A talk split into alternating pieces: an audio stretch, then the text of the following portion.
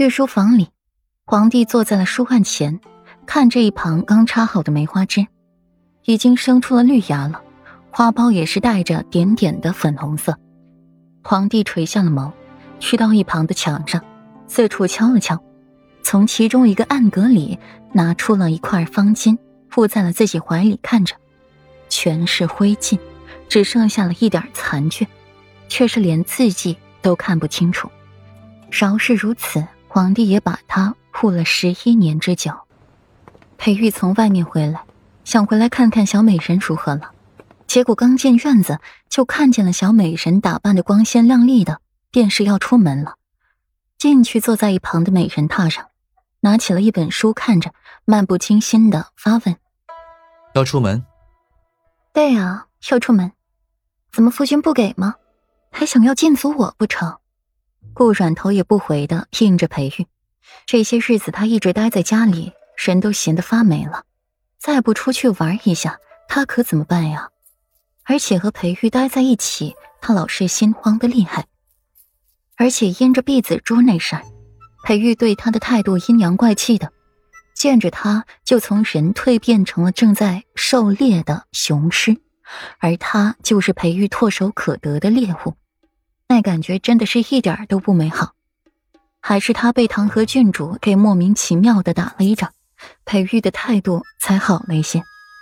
可他总不能为了让裴玉消气，就让人来打自己吧？自己又不是欠揍，与其这样，他还不如出去呢。正好，今日长安递了消息来，邀他去护国寺旁的马场赛马。于是顾阮一早便开始梳妆打扮了。去哪里？禁足这倒是不可能的，只是他总能知道他出去哪里做什么。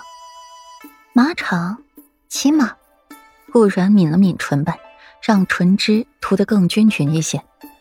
骑马？怎么？是觉得上次坠马，脚上的伤还不够疼是吗？听到骑马，裴玉本能的蹙起了眉。这小美人从去年到现在，这脚不知是摔过多少次了。哪次不是养了十天半月才好的？偏偏这小美人半点不放在心上，舌尖还不知悔改的要去骑马，嫌自己的腿太好了吗？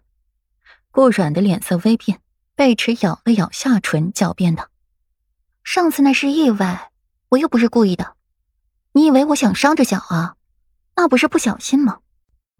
哼，我和你一块儿去。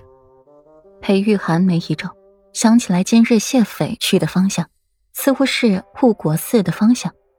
那糙汉子可是对自家小妻子惦念的紧。顾然挑眉，诧异的去看裴玉，似是没想到裴玉会这么说。好啊，一块儿去就一块儿去。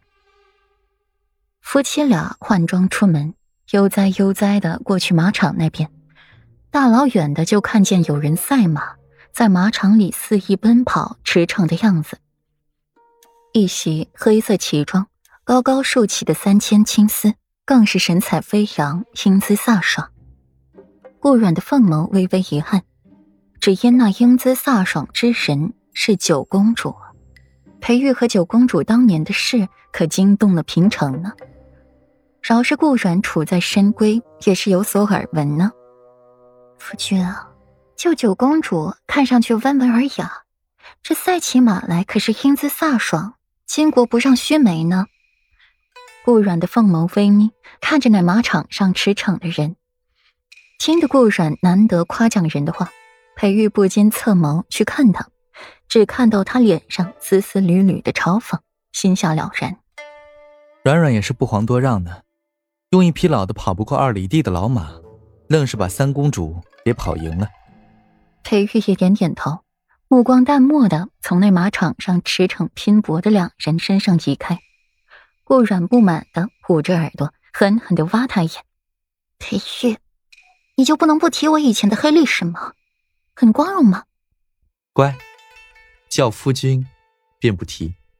裴玉停下，捏捏顾软的脸颊，又哄道：“这小美人一口一个裴玉的，哪有小妻子？”连名带姓的喊自己夫君名字的道理，夫君，顾软眉角隐笑，喊这一声夫君半点不自然都没有。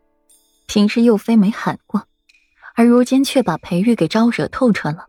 顾软的这一声夫君叫的比往日都要温软娇嗔，声音不只是比平时动听了多少。裴玉的唇角微翘，得了顾软这一声夫君，引得他眼角眉梢都是明媚笑意，和往日里有些微的不同。